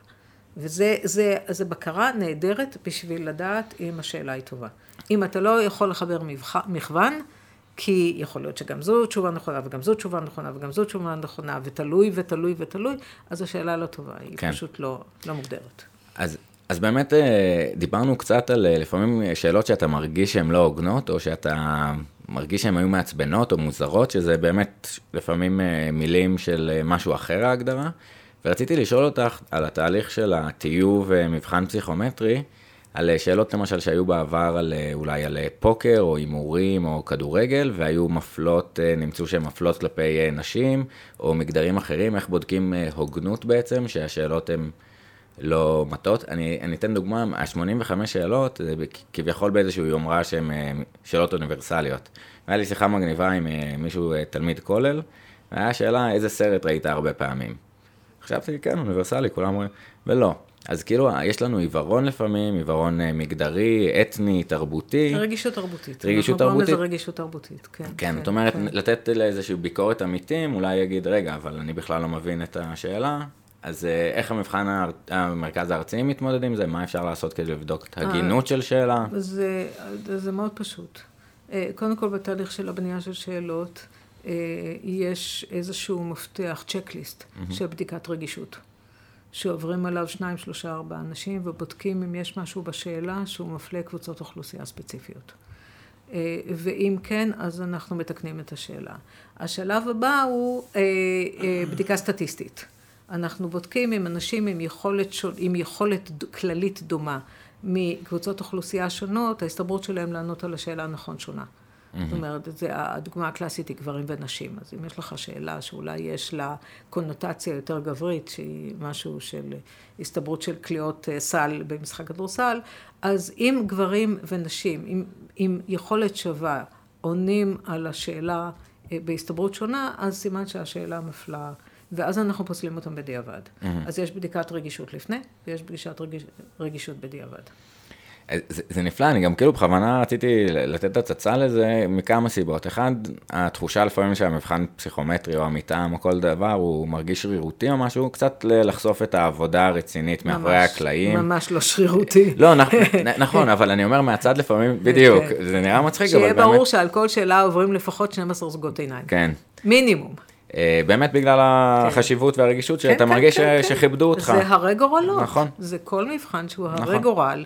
הוא צריך להשקיע בו את העבודה האינטנסיבית כן. ביותר בשביל לוודא שהוא עושה את העבודה שלו כמו שצריך. ובכלל עוד פעם, להדגיש את המקום הזה בחברה של אה, שנייה להסתכל ולבחון האם, האם זה רגיש תרבותית, האם זה אני מפלה, אנחנו משהו שאנחנו כלואים הרבה פעמים bראש שלנו ואיזשהו... סביבה שאנחנו חושבים ככה, אם זה... אנחנו לא רגישים לסביבה אחרת, כן. כן. אם, אם, אם כי אנחנו היום חיים בעידן של PC, politically correct, ואו-טו-טו לא נוכל לשאול שום דבר, כי כל דבר יהיה רגיש תרבותית, כלפי איזושהי קבוצה. נכון. אז, גם... אז צריך, גם פה צריך לשמור על פרופורציות. נכון, גם באיזשהו מקום, המבחן שאמרת, האם זה מפלה, אם בביצוע קריטריון אה, אני עושה הערכת חסר בעצם, אולי במילה אחרת, אה, אז אני ארצה לשנות את זה פה, אבל אם... אה, לא יודע מה, יש... אם זה מנבא בצורה... כן, כן. יש, זה... תר, יש תרבות שיש רגישות כלפי שאלות במתמטיקה, אולי אנחנו בכל זאת נבחר ונגיד אנשים מהתרבות הזאת, יהיה להם קשה להשתלב במקומות אה, אה, שזה כושר שצריך, וזה גם בסדר. כן. אם צריך כושר מתמטי, אז צריך כושר מתמטי, כן. אה, אז, אז באמת אולי גם אה, במילה נדבר על זה ונעבור אה, קצת לשאלות מהקהל. אה, נפתח, אנחנו מתחילים... ל, הקהל. הנעלם. אה, בדיוק, הם לא פה, הם לא פה. אני, האמת, אני אגיד, זו הזדמנות טובה, זה באמת פרויקט שלי ככה בתחילת כן. הדרך, כבר תופס, אה, אז אה, הצצה למי ששומע, אנחנו עכשיו על אזור ה-890 האזנות. אז כן, נחמד, זה ההתחלה, זה עוד יצמח בעזרת השם. תשלחו לאנשים שרלוונטי, שמעניין אותם, שמתעסקים בשאלות. מגניב, הרמת לי, ענת, יופי. אז... אז לפני שנעבור לשאלות מהקהל, אמ, אולי עוד קצת על, על בעצם בקונטקסט של מבחן, אה, מה הופך שאלה לשאלה טובה, או איך את יודעת ששאלה או דוגמה לשאלה שאת אומרת, הנה היא בודקת בדיוק את הדבר הזה, אה, זאת שאלה שמנוסחת טוב. אוקיי, okay, אז יש כמה דברים. קודם כל אמרנו שאנחנו מתחילים מהמטרה, mm-hmm. ואז אנחנו משתמשים במפרט. מפרט מבחן זה משהו שמגדיר את התכנים והמיומנויות שאנחנו רוצים לבדוק. ואנחנו מגדירים מראש אה, אה, איזה תכנים, איזה מיומנויות, אה, זה, ב, זה בעיקר במבחני ידע, עושים את זה גם במבחני הישגים ברמה כזו או אחרת, לפי סוגי פריטים. אז אנחנו קודם כל מגדירים לנו את, ה, את, ה, את המרחב של המדגם, מה צריך, מבחן, מה צריך להיות בו. בשביל שנייצג את כל מה שנבטיח שכל התכנים והמיומנויות שאנחנו רוצים, שהם בעצם מייצגים את התחום, יהיו מיוצגים במבחן. ואז זה לא שיש עשרים שאלות באלגברה ואחת בגיאומטריה, אלא התחומים מאוזנים כמו שצריך. אז יש, יש עבודה בהתחלה של בניית מכוון, של בניית מפרט.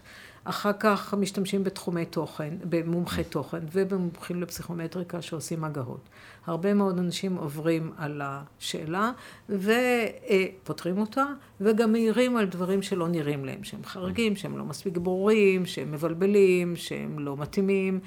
אה, יש לנו צ'קליסט מאוד גדול של איזה עשרים או יותר אה, אה, בדיקות שצריך לעשות, ויש כללים מאוד מוגדרים לגבי גם איך השאלה צריכה להיות כתובה ואיך המסיחים צריכים להיות כתובים, במיוחד אם זה שאלות סגורות. אז, אז בשאלות אז סגורות י... באמת צריך מסיח אחד שהוא תשובה מובהקת, נכון? צריך כאילו... מסיח אחד שיהיה תשובה נכונה באופן חד משמעי, mm-hmm. ולא בתנאי ולא תלוי ולא בזה, אלא חד משמעי, וצריך ששלושת המסיחים האחרים יהיו לא נכונים באופן חד משמעי, ולא במקרה מסוים גם התשובה הזו נכונה. כן. אה, חשוב מאוד שלא תהיה חפיפה בין התשובות. כל, ה, כל המשחקים האלה, תשובה א' וב' נכונות, תשובה ג' וד' נכונות, ותשובה ד' נכונה, אבל לפעמים... רגע, יש כל פה- המשחקים האלה, זה, זה, זה, זה מבלבל, זה לא הוגן, זה לא נכון, זה צריך להוציא את זה בכלל מה... שנייה, יש פה סקופ. כן, אני כן. אומר את זה הרבה, כן. וזה באמת תמיד מעצבן. זאת אומרת, גושפנקה, אל כן, תלכו כן, על זה. כן, לא, לא, לא. זה,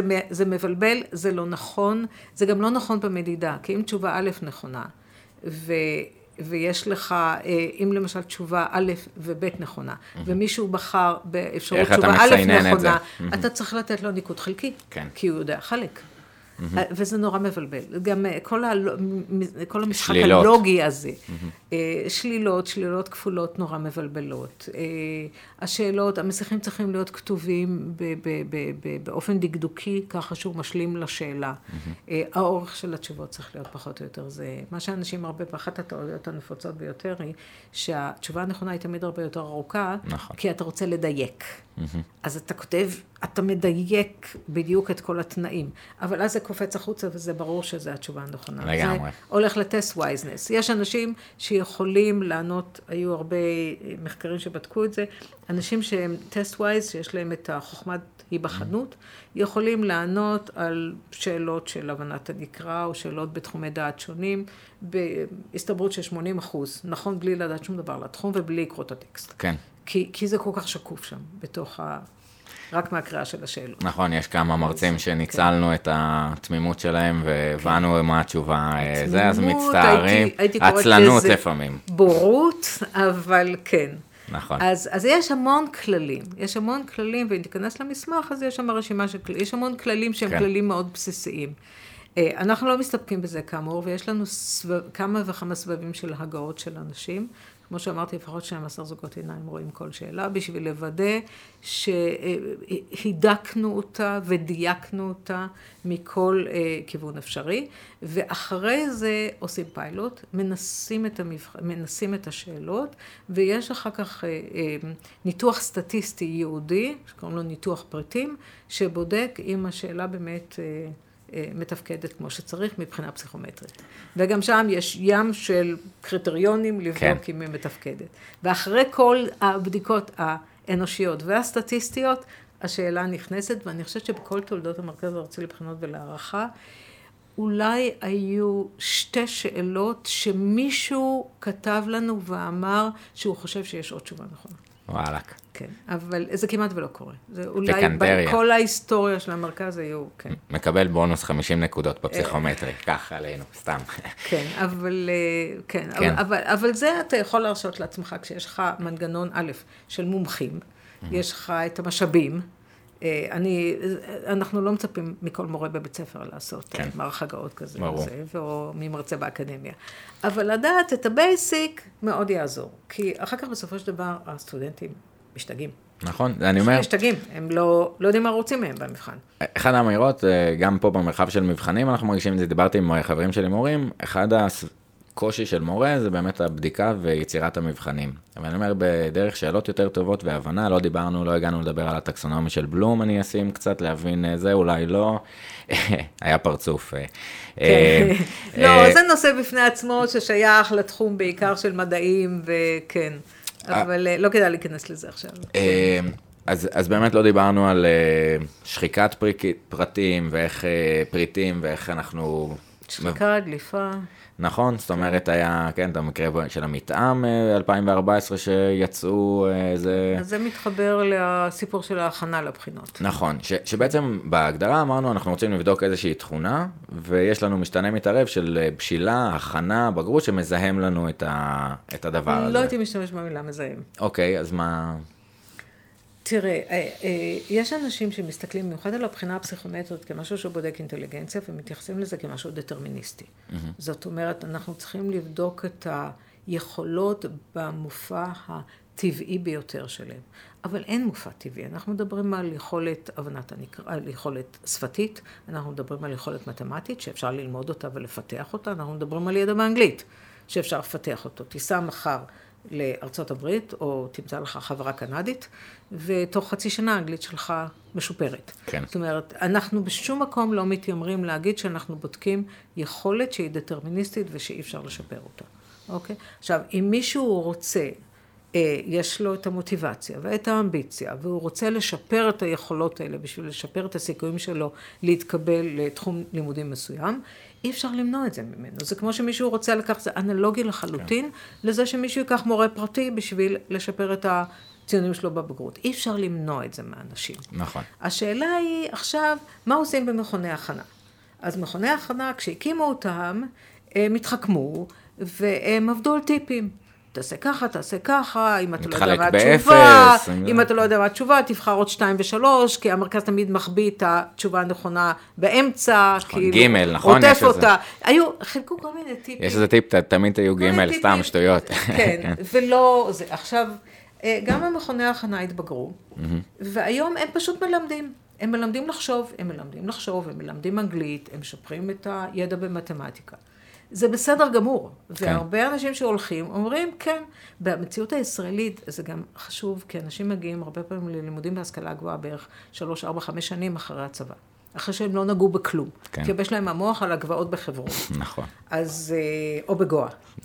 אז, אז הם באים, אז הם כן צריכים איזשהו רענון של הידע והיכולות, שלא לדבר על זה שנחמד להם מסגרת חברתית, שלא נכון, לדבר ו... על זה שנחמד... נחמד אז... לגרד גם במוח אחרי כן, הרבה נחמד, זמן שלא כן, למדת. כן. אז אי אפשר למנוע את זה, אי אפשר למנוע את זה. הבעיה היחידה של המכונים, ובגלל זה קמה הצעקה, היא לא זה שהם... ובאמת, זה לא, זה לא זה שזה לא לגיטימי לה להתכונן לבחינה. או אה, לפתח את היכולות, אלא שזה יקר. נכון. ואז היה הסיפור שזה יקר נורא, וכיוון שזה יקר זה מפלה אוכלוסיות חלשות, ואז זה לא הוגן, ואז צריך לבטל את הפסיכומטר בגלל שיש הכנה ובגלל שזה, אה, אה, אה, בגלל שזה, כן, שזה מפלה אוכלוסיות. אז לזה יש שתי תשובות. קודם כל, בערך 90% מהאנשים לוקחים קורסי הכנה. שנית, ישראל דיגיטלית היום, קמפוס של ישראל דיגיטלית, פתחו קורס הכנה מקוון חינמי אוקיי, נפלא. מגניב נסי. יוצא מן הכלל. חינמי לגמרי, ועם 250 שקל אפשר גם לקבל עזרה אישית. אז, אז גם הנושא הזה אה, אה, נפתר ברמה מסוימת. אה, ואתה לא יכול, ו, ו, וצריך להכיר בזה שאנחנו לא יכולים להגביל אנשים בלנסות לשפר את המיצוב שלהם בכל תחום שהוא. נכון. אנשים עושים קורס הכנה לבית ספר לארכיטקטורה, ולומדים איך להגיש עבודות. אנשים עושים קורס הכנה ליחידות מיון בצה"ל. אנשים עושים קורס הכנה למבחני המיון למחוננים בכיתה ב'. כן, זה, שזה באסה, אי אפשר לעצור, נכון. זה באסה, אני, אני חושב כן. שאי אפשר לעצור את זה, אני מסכים. אבל אי אפשר לעצור אני, את זה, אני חושב אם אי אפשר לעצור, אז אתה צריך לחשוב איך לעבוד עם זה נכון. נכון, אני חושב שגם אפשר לאתגר אה, עם איזשהו, זה לא כשל שוק, אבל איזשהו תוצר ש, שהוא לא בדיוק המסלול הרגיל, האם, האם הוא נכון ואיך אפשר קצת לשנות את זה, אבל בתוך זה, אם אתה באמת ניגש למבחן פסיכומטרי, לבוא בנפש חפצה ללמוד ושנייה לגרד את המוח, להבין אולי מה המבחן, איך הוא נראה בסוף, זאת אומרת להציץ דבר ראשון על מה אתה צריך ואיפה כדאי, לח, לחזק. כדאי מאוד להכיר את המבחן ויש כן. המון חומרי הכנה, וכדאי הכי, מה שהכי תורם זה להתנסות בו. לגשת פעם אחת בשביל ההתנסות, בשביל לדעת איך זה מרגיש, איך הלחץ זמן, איך אני מתנהל, איך אני מוצא את הכיתה. כן. הניסיון שלנו, השיפ... יש שיפור אה, כמעט אה, אוטומטי של איזה 30-40 נקודות, זה תלוי באיזה ציון אתה מתחיל והכל, אה, אה, בין היבחנות ראשונה לשנייה. כי עצם mm-hmm. ההתנסות היא כבר תורמת, אתה לא משקיע זמן בלקרוא את ההוראות, אתה יודע בדיוק איך העסק מתנהל, אתה פחות חרד, כי כבר היית בסיטואציה פעם. כן. אז אחד ה... אני רוצה לקוות שגם אולי זה באיזשהו מקום שאתה למדת איך ללמוד קצת יותר טוב, ו- ושזה כלי כן, שהוא כן, חשוב כן. לקחת לחיים. מגניב, אז נעבור לשאלות מהקהל קצת, אה, מגניב. אז אה, דפני שואלת, מה זה מבחן יחסי, ומה דעתך על שנה א' כללית כממיינת להמשך הלימודים? אוקיי. אז uh, מבחן יחסי, אנחנו מחלקים את המבחנים לשני סוגים, למבחנים, uh, מבחני נורמה ומבחני קריטריון. מבחן יחסי זה מבחן נורמה. זאת אומרת שאתה בודק איזושהי תכונה שהציון ה, שאתה מקבל בבחינה הוא לא חשוב לכשעצמו, מה שחשוב זה איפה אתה ממוקם על הרצף. Mm-hmm. והדוגמה הכי טובה זה רמת הכולסטרול בדם או לחץ הדם שלך. אם הלחץ הדם שלך 20, 30 או 160 זה לא חשוב. השאלה היא אתה, איפה אתה נמצא. על הנורמה. על הנורמה, על הרצף. אותו דבר אינטליגנציה. המציאו סולם מלאכותי לגמרי. אה, בין 50 ל-150, המינימום כן. 50, מקסימום 150, ומה שחשוב זה איפה אתה נמצא. אותו דבר מבחינה פסיכומטרית, מבחינה, בעצם מבחינת נורמה, שהמוסדות להשכלה גבוהה יש להם מועמדים, והם מדרגים אותם לפי הציון. Mm-hmm. הציון, הציון לכשעצמו אין לו משמעות רק מבחינה יחסית. מגניב, שגם זה בעצם... מבחן יחס, זה, זה מבחן יחסי. שזה מאפשר גם השוואה יותר... אה, זה נכ... בעיקר מאפשר השוואה, וזה בעיקר, mm. התפקיד של זה, זה לדרג את האנשים על רצף אחד. על אה, רצף. שאפשר לדבר בין מוסדות שונים, בין שנים שונות, אה, שיח. זה יוצר כן. סטנדרטיזציה, כן, כן זה גם יוצר סטנדרטיזציה, כן. זה, זה יוצר שפה, זה כמו, זה כמו גובה ומשקל, כן? יש לנו סולם שאנחנו מודדים את זה עם סנטימטרים, עם מטרים, וזה אוניברסלי, וכולם יודעים על מה אנחנו מדברים. אמ, והחלק השני, אה, מה דעתך על שנה א' כללית כממיינת להמשך לימודים? זאת אומרת אה, איזשהו מבחן אה, ביצוע בעצם אולי? לא, אז זה לא מבחן ביצוע, כי מבחן ביצוע, הבעיה עם שנה א' ממיינת זה ככה. בעצם היכולת הניבוי של הצלחה של, בתואר, של הבחינה הפסיכומטרית, של ציון השכל, הבחינה הפסיכומטרית והבגרות, בהשוואה ליכולת הניבוי של הציון בתואר של ציוני שנה א', אין הבדלים נורא גדולים. Mm-hmm. נכון שציוני שנה א' מנבאים יותר טוב הצלחה, אבל אין הבדלים יותר גדולים. עכשיו, כיוון שאנשים לא כל כך יכולים להעריך את, ה, את, ה, את היכולת שלהם, אז אה, ה, אה, אה, אה, אה, על פניו המיון הכי טוב זה לתת לכולם להתחיל ללמוד, ואחר כך למיין אחרי שנה א'. המודל הזה נוסע בהמון מקומות, mm-hmm. והוא מאוד מאוד בעייתי. אה, קודם כל, אנשים, אם אתה יודע שמתחילים אלף איש וגומרים מאה, אנשים אוכלים אחד את השני בשנה כן. א'. זה ג'ונגל. זה mm-hmm. כבר, זה נוסע בכלכלה. זה ג'ונגל. זה הופך את שנה א' לסיוט. ואם אתה הולך לקורס הכנה לפסיכומטרי, אז אם המיון הוא לפי שנה א', אז אתה הולך לקורסי הכנה לבחינות הגמר בשנה א', mm-hmm. כמו שעושים כבר היום. זאת אומרת, זה... בזה. זה לא משנה, זה לא פותר שום בעיה. יזיז את הזמן. זה לא פותר שום בעיה. עכשיו, mm-hmm. אם יש, יחס הקבלה הוא 1 ל-10, זאת אומרת, אתה מקבל 1 מתוך 10, זה אומר ש-90% מהלומדים בשנה א', אתה מבזבז להם את הזמן, אתה מבזבז להם את הכסף. אתה, אה, אה, אתה אה, הופך את החיים של המרצים לגיהנום. כי אי אפשר ללמד, א', אין כיתות, אין מרצים, אין, אתה יודע, יש רגולציה בהשכלה הגבוהה, שאתה צריך יחס מסוים בין מרצים לסטודנטים. אתה בונה כיתות של איצטדיון של אלף איש, ואתה הופך את כל, ה, את כל כן. הלימוד כן. לסיוט. אה, עכשיו, זה, כשיש חוגים שהיחס קבלה הוא נורא גבוה, כמו במדעי המחשב או ברפואה, אה, זה מאוד בעייתי, מהמון סיבות, זה כמעט בלתי מעשי. כן. אז זה לא הוגן כלפי מערכת ההשכלה הגבוהה, זה לא הוגן כלפי הסטודנטים, ואם מראש, אתה יודע, בהסתברות מאוד מאוד גבוהה, וזה תלוי כמובן בציון, שיש אנשים שהסיכוי שלהם להצליח בלימודים הוא נורא נמוך, אז אני חושבת שיש גם חובה ציבורית להגיד להם, תראה, הסיכוי של, שלך להצליח הוא כזה.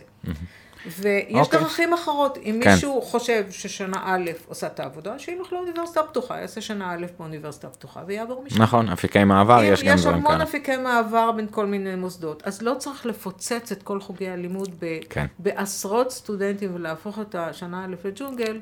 כשזה לא עוזר, זה לא, זה לא עוזר לאף אחד. אוקיי, okay, דפני, אז אני מקווה שקיבלת את התשובה.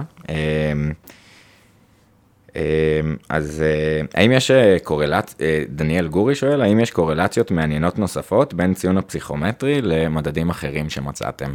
אני יודע שיש מיקומים גיאוגרפיים, מעמד סוציו-אקונומי, אבל אם יש קורלציות מפתיעות או קשרים הפוכים שמצאתם? השכלת הורים. מתאמים יחסית גבוהים, יש גם מתאמים בכל מיני מדדים של, יש מתאמים המיצר, יש מתאמים ציונים בלימודים. אה, יש איזשהו, אה, אחד הדברים, אני חוזרת לאינטליגנציה, אינטליגנציה אנליטית. Mm-hmm. אחד המושגים המרכזיים ביותר בנושא של האינטליגנציה, בתחום של האינטליגנציה, זה ה-G פקטור. G פקטור אומר שיש איזשהו גרעין בסיסי שהוא הבסיס הרבה מאוד סוגים של יכולות וכישורים קוגניטיביים. כן, שאם ניקח נגיד כישורים כמו נגיד אה, קריאה או הבנת הנקרא, זה משלב, הנקרא אבל, אבל אני אומר אפילו מעבר כל... לזה, זה, זה כבר שלב יחסית אה, מורכב קוגניטיבית, זאת אומרת, גם צריך אה, תפיסתית, להרכיב מילה, להבין, להבין משמעויות. ו... זה כבר הניואנסים של איך אתה בודק את זה. איך אתה בודק יכולים, יכולת מילולית. כן, אז כאילו... אם יכולת, אם האינטליגנציה מורכבת מיכולת מילולית, ויכולת כמותית, ויכולת אנליטית, ותפיסה, ועוד איזה שניים, שלושה דברים שבודקים במבחנים, אז יש איזה גרעין משותף. אה, ויש אה, תורה שלמה על מה זה ה-G פקטור הזה. G זה general factor. עכשיו, ה-G פקטור הזה זה איזושהי יכולת בסיסית אה, מולדת, שהיא כנראה יושבת בהארדוור. בדיוק, זה מה שרציתי להגיד, כן. כאילו על המהירות עיבוד בעצם, או על הממורי. זה מהירות עיבוד, זה זיכרון עבודה, זה כל כן. מיני יכולות שהן חרוטות כבר ב... הארדוור, איך אומרים? כן, חומרה. בחומרה שלנו, כן? נכון. בחומרה, בדיוק. כן. ברשת הנאורונית, במערך שלנו. והן בעצם שמאפשרות לאנשים ללמוד מהר, לזכור יותר, אה, לעשות כישורים יותר מהר וכל מיני דברים. אז ה-G פקטור הזה הוא, הוא, הוא יכול להיות מאוד רלוונטי לכל מיני דברים, גם ליכולות טכניות. זאת אומרת, אני יכולה, אם, אם, אם, אם יש לי כאילו יכולת גרעינית כזאת בסיסית טובה, אז זה מאפשר לי ללמוד כל מיני דברים, כן. בכל מיני תחומים. אז יש גורם, איזשהו גורם אינטליגנציה משותף למגוון מאוד מאוד רחב של תחומים, ואחר כך יש יכולות ספציפיות יותר לכל תחום. Mm-hmm. אז אה, מזה בעצם אה, נבנה, זה המודל הכי קלאסי של האינטליגנציה. אוקיי. אז אמ, יש קשרים בין כל, בין כל מיני יכולות, יש קשרים כמעט בין כל כן. היכולות, יש קשרים גם, מסוימים. גם בעצם, בעצם אמרת חלק איזה... ויש אמ, איזשהו גרעין גם אה, אה, מולד, לא נעים להגיד נכון. את זה, זה היום לא פופולרי, כי אנחנו רוצים להרגיש שה... הכל פתוח ושום דבר לא דטרמיניסטי, אבל אה, רחמנא ליצלן, יש גם איזשהו גרעין, נכון. בסיס מולד באינטליגנציה. כן, אם אנחנו רוצים להחזיק קצת במדע ואמת ודברים, אנחנו צריכים קצת דטרמיניזם, זה מבאס, זה לא גונב לנו קצת מה... זה גונב לנו קצת דקארט, מהחופש הבחירה בדיוק. ומההתפתחות והכול, אבל כן. תסתכל על כל מיני, גם על מחלות שהן תורשתיות, תסתכל גם על תכונות אישיות שהן תורשתיות, תסתכל על תכונות פיזיקליות, פיזיות של אנשים, נכון. על יכולות קשב, על לקויות למידה, כל הדברים האלה יש בסיס תורשתי, אין נכון, אני חושב שבזה זה נכנס גם להגיד, אה, אנחנו יוצאים בסדר כי יש גם את המרכיב של ה-nature, nurture של ת, ת, תשנה, בוא נראה איפה אתה משפר את האנגלית, אני... המתמטיקת הזה, וגם תדע שהטווח שלך הוא שונה, גם באושר, יש לאנשים טווח נכון. אושר שהוא גנטי. יש גם, נכון, אה, נכון. אבל יש, אתה... יש איזו פרדיספוזיציה בדיוק. להיות מאושר. כן. אני, הניסוח שלי של הדברים האלה, mm-hmm. זה הכל צפוי והרשות נתונה. יפה. זה המשמעות של המושג. הכל צפוי, יש לך איזשהו מערך גנטי שאתה נולד איתו, עכשיו תעשה איתו מה שאתה רוצה, מה שאתה יכול. יפה, בוא נמקסם. אמ, אז מיכאל לך שואל, אה, האם לאורך השנים יכולת החיזוי, או בטח הניבוי, אה, של המבחן אה, השתנתה? אמ, כן ולא, mm-hmm. כי היא משתנה, היא משתנה מעט מאוד. זאת אומרת, אנחנו מדברים עם יכולת החיזוי אה, מבוטאת במונחים של מתאם, mm-hmm. שנע בין 0 ל-1, אז אה, זה יכול לנוע בין 52 ל-50 או ל-48. ל... זה, זה לא משתנה באופן מאוד mm-hmm. מאוד דרמטי. אבל זה כן משתנה, ויש המון גורמים שמשפיעים על זה. כן, אז, אז נגיד באמת דיברנו על שאלות שמפלות. וזה תלוי באיזה תחום לימודים, באיזה חוג, באיזה פקולטה, mm-hmm. באיזה זה, והרבה... ניתוחים מעניינים אפשר לעשות שם, איפה יש יכולת אה, ניבוי לא, יותר חזקה? לא, ברור. אנחנו עושים באופן קבוע, והרבה פעמים זה תלוי באיכות הקריטריון, כי אנחנו נכון. בודקים בעצם את המתאם בין היכולת ניבוי לבין הציון בלימודים. נכון, ויכול להיות שהקריטריון הוא לא רלוונטי עד כדי כך. אבל אם אתה בודק את המתאם לניבוי הציונים אה, בחוג לפסיכולוגיה, ששם ציונים נעים בין 91 ל-93, mm-hmm. אז אתה לא יכול למצוא שום מטעם, כי, נכון. כי אין שונות בציונים. שזה באמת... יש ציון אחד לכולם. Mm-hmm. אז גם הקריטריון ואיך מחשבים את הממוצע ציוני שנה א', ומה השונות בממוצע ציוני שנה כן. אם אתה יכול להבחין שם, זה מאוד משפיע. נכון. זה, זה, זה תורה מורכבת. כן, נכנס פה שני אנקדוטות ונעבור לעוד שאלה. אחד שבאמת, מה, מה הציון הכי מנבא בבגרות, ב, או מה הציון הכי מנבא הצלחה ברפואה? אה, מה לדעתכם? אוקיי, אז אה, אם אני, לא, אם אני זוכר נכון, את תדעי לעשות בולשיט אה, בסטינג, זה דווקא הציון בגרות בתנ"ך, כי שם יש איזושהי שונות. זאת אומרת, הבגרות מאוד טובה, הפסיכומטרי בגן, ובגלל שיש איזושהי שונות, אפרופו כאילו... זאת אומרת, זה ארטיפקט סטטיסטי ולא כן, משהו אמיתי. זה, זה לא להגיד שמי כן. שטוב בתנ"ך יודע כן, פה, אבל כן. בהבנה של שונות, זאת אומרת, אנחנו אומרים במבחן שהוא מבחן טוב או לא טוב, אם כולם קיבלו 100, אז יכול להיות שזה מבחן הצלחה שרציתי לייצר, אבל כיצירת שונות, הבדלה באמת, ב, למשל בפסיכולוגיה רואים את זה באמת, אתה בין 95 ל-100 או בין 80 ל-90, אה, מה ההבדל? מגניב. אוקיי, אז אני רוצה לענות על זה באופן אה, אה, מדעי. מהמם. בעצם, כשאנחנו בודקים תוקף, אנחנו בודקים את המטעם, מה שאנחנו קוראים לו נצפה, שזה המטעם קורלציה פשוטה, ואז אנחנו עושים קיצ... אה, תיקון לקיצוץ תחום. ואם אנחנו נורא רוצים, אנחנו גם עושים תיקון לחוסר מהימנות. אז בדיוק בגלל הארטיפקטים האלה, יש כל מיני תיקונים סטטיסטיים שעושים בשביל לבטל את הארטיפקטים. מגניב, שזה חוזר באמת לידע המגניב של אנשים שעבדו על זה. שזה חוזר לעובדה שהרבה פעמים אנשים מתייחסים למיון להשכלה גבוהה, או בכלל למדידה והערכה, באופן הכי אה, אה, אה, בסיסי ושטוח, כשמה שעומד מאחורי זה הוא הרבה יותר מורכב. הרבה יותר מורכב. אי אפשר להסתכל סתם על הציון ולהגיד, הנה. אחת הדוגמאות הנפוצות, אם מסתכלים על הבדלים בין, בין קבוצות אוכלוסייה ואומרים שיש אפליה. נכון, אז, אז זה, זה לא גם- מראה על אפליה, זה מראה על זה שיש הבדל. נכון, אז, אז יש פה שאלה של שלג ששואל, אה, אה, יש פערי ביצועים בין המרכז לפריפריה למשל, אה, האם חוץ מ...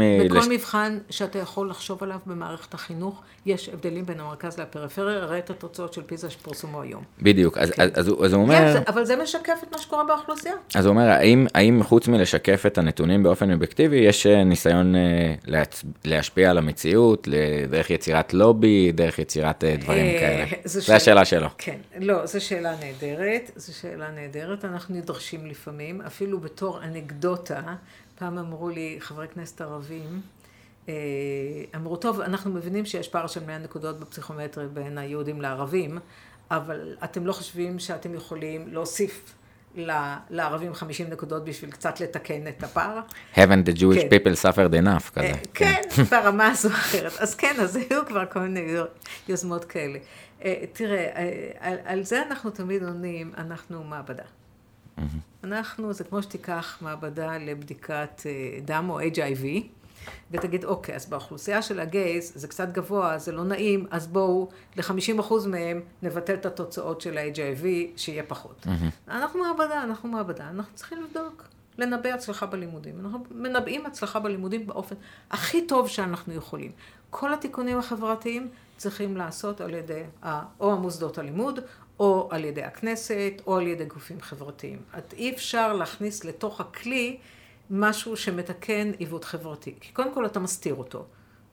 ברגע שתכניס את התיקון, אז תסתיר ולא תדע שיש עיוות חברתי, וזה לא יעזור לאותם אנשים שמגיעים עם יכולת נמוכה יותר לאקדמיה, הם ייכשלו בסוף באקדמיה. נכון. לא עזרת להם. יש פה עניין, זה שטיטט את הבעיה מתחת לשטיח, לא ממש עזרת להם. נכון, אתה יש- רוצה לעזור להם, תעשה קווטות, תעשה העדפה מתקנת, תעשה כל מיני דברים, לך ותיכנס לגני ילדים וכיתה א', ותן להם חינוך קצת יותר טוב מהגן. מהגן.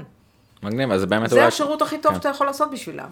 לא להחביא אחר כך את התוצאות. נכון, יש, יש עניין אה, באמת לפעמים ברעיונות, שאתה מרגיש שהבן אדם הוא לא מספיק אה, אותנטי, או הראה פגיעות, או דיבר, וזה גם בסדר לשקף לו את זה, זאת אומרת להגיד, אם נמשיך ככה, אני חושב שאני אצא עם רושם אה, שונה ממך, ממה שאני חושב שאתה רוצה לנסות לייצר כהצלחה, אה, ובדיוק השיקוף הזה של להבין איפה אפשר אה, לתקן, לתת... מצד שני, אם הוא יכול to fake it, לזייף, אז אולי גם במציאות הוא יכול לזייף. אם הוא מזייף לך אמפתיה ברעיון, אז אולי הוא גם מזייף אמפתיה בבית חולים. נכון, שזה קצת? נכנס אתה- זו כן. שאלה. נכון. זו שאלה. זה המקומות זו קצת של שאלה, ה... כי גם היכולת לזייף אמפתיה מעידה על משהו. זה אומר שאני מבין מה זה אמפתיה, אני מבין איך זה נראה, אני מבין מה אני צריך לעשות בשביל זה.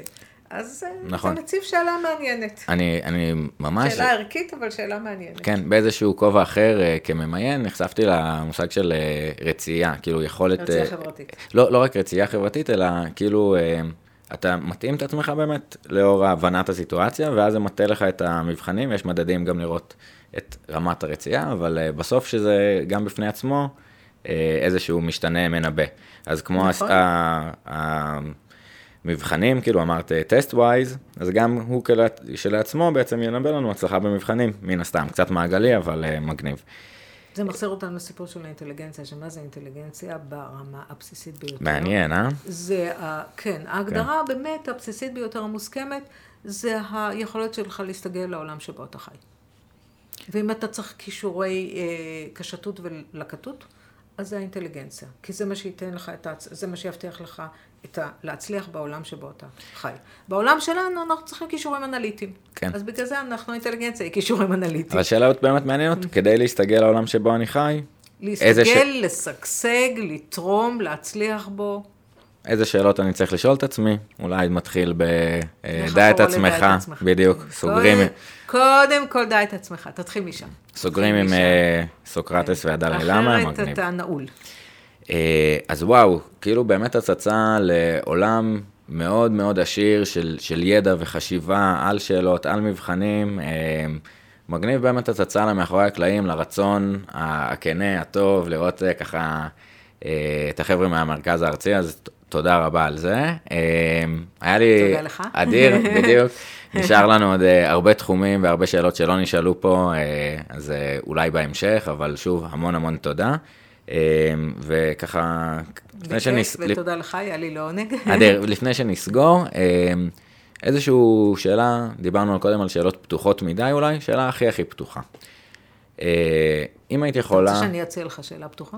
כן, גם, לא, אני רוצה, אני שואל אותך שאלה. כן. אה, אם היית יכולה אה, להציע דרך או המלצה על איך אנחנו כחברה ישראלית אה, יכולים לשאול שאלות יותר טובות, יכולים להקשיב יותר טוב, מה היית מציעה? ניתן הקדמה שנייה כדי לתת לך לחשוב, זו שאלה גדולה וקשה.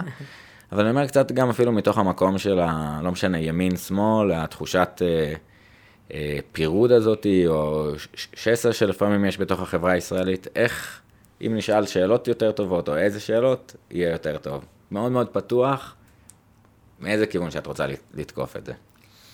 אה, אני רוצה לחזור לדלי למה ולדבר על חמלה, כי זה לא עניין של שאלות. זה, אה, אני חושבת שמה שאנחנו צריכים להבין, זה שלאף אחד אין מונופול על האמת.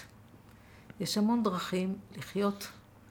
אה, אתה יכול להיות דתי, אתה יכול להיות חילוני, אתה יכול להיות שמאלני, אתה יכול להיות ימני. יש המון דרכים לחיות, וכל זמן שהדרך החיים שבה בחרת לא מזיקה לאנושות או לזולת, צריך לתת לבן אדם את הלגיטימציה, או לעצמו. Mm-hmm. צריך לתת לגיטימציה, ואנחנו צריכים להכיר בזה. אני חושבת שחלק גדול מהשסעים בחברה הישראלית זה שיש לנו שבטים, וכל שבט חושב שיש לו מונופול על האמת. החרדים בטוחים שיש להם מונופול על האמת. הימין בטוח שיש לו מונופול על האמת. השמאל חושב שהערכים שהוא דוגל בהם זה הערכים האולטימטיביים וערכים אחרים הם לא נכונים. אנחנו צריכים קצת לרדת מהעץ, קצת לרדת מהאגו. לאף אחד אין מונופול על האמת. ואף אחד לא, לאף אחד אין, אין, אין, אין את ה... אין את האישור שהתפיסת עולם שלו היא התפיסת עולם הנכונה ביותר. וכיוון שכך, ברגע שאנחנו מכירים בזה, אז אנחנו יכולים להכיר בזה. אתה חושב אחרת, זה בסדר, אני מבין שאתה חושב אחרת. אני חושב שהחברה צריכה לראות ככה, אני אפעל בכל האמצעים הכשרים בשביל לקדם את החברה לתרבות שאני מאמין בה, ואתה תקדם אותו לתרבות שאתה מאמין בה, אבל אין צודק. אני כן. צודק או אתה צודק. אין פה, אף אחד לא צודק. זה עניין של תפיסת עולם והשקפת עולם. ואני חושבת שזה זה הפלורליזם, ההכרה בזה, ש... כי רוב הוויכוחים שאתה רואה בין ימין, שמאל, חילוני וחרדים, זה כל צד מנסה לשכנע את הצד השני שהוא צודק. ובעצם מה אתה מנסה לעשות בוויכוח הזה? אתה מנסה לשכנע את עצמך. שהערכים שאתה דוגל בהם, שאתה מתנהל לאורם, הם בסדר. כי אחרת אתה חי בדיסוננס, נכון? כן. איך זה שאני... מקיים מצוות ועושה את כל הדברים האלה ומגביל את עצמי והכל, ואולי בכלל אין אלוהים וזה אידיוטי. אז, אז כל הוויכוחים הם בעיקר באים מתוך איזשהו מקום של אגו ושל רצון אה, אה, להרגיע את עצמנו שהאופן שבו אנחנו חיים, הדרך חיים שלנו, היא הנכונה. כן. עכשיו, אם נצליח לשכנע את הזולת שאנחנו צודקים, אז שכנענו את עצמנו שאנחנו בסדר והדרך שבחרנו בה היא נכונה. ואם אנחנו יורדים מהעץ, שאין כזה דבר דרך חיים נכונה, אני, מתאים לי לחיות בבקתה ביער, אתה מתאים לך לחיות ב... ב אה, אני לא יודעת, אה, בעיר הגדולה ו, ולנהל עסקים בבורסה. כל זמן שאנחנו לא מזיקים לזולת וגורמים נזק לחברה, צריך להכיר בזה, הכל לגיטימי. אדיר, לקחתי. אה, גם באמת החמלה, גם הבנת נרטיבים אחרים ולא להחזיק באמת. זה מאוד מתחבר ל-85 שאלות באיזשהו מקום של... אה, השאלה היא פתוחה, זה לא כל כך משנה, אין תשובה נכונה או לא נכונה. זה מוציא את העוקץ, ואז מה שנשאר זה פשוט שיח בין אנשים, שזה קסם. אה, וכשאתה לא עסוק בלשכנע את הצד השני, אלא להקשיב, להוכיח. שאתה צודק. נכון, כן. אז, אז, אז נפתח לך הצוהר של אולי לשמוע דעה אחרת, לקבל, להתייחס, להנגיד. נכון. אה, ואולי עוד דבר שאני מוסיף ככה כמשהו שיכול להיות מעניין שנעשה, אה, זה לפני שאנחנו מסכימים על הדברים, או על הלקחים, או על התשובות, אה, שננסה להסכים על השאלות שמעניין אותנו כחברה לשאול, ואם אפשר לייצר הסכמה על השאלה. והיעדים. והיעדים, אבל, אבל בכלל על מסגרת השיח, זה משהו שמאפשר להוציא את הוויכוח בינינו לדיון בשאלה, לאיזושהי התפלפלות, לאיזשהו, זה בסדר. ואנחנו כל אחד מחזיק משהו אחר, אבל עדיין טוב. מכירים אחד את השני ועושים טוב בעולם. תעשו טוב עם כל מבחן שלכם, קחו כישלונות בלמידה עצמית וטוב. דעו את עצמכם, תודה רבה ענת, איזה כיף. יאללה. תודה אסף. יאללה, ביי.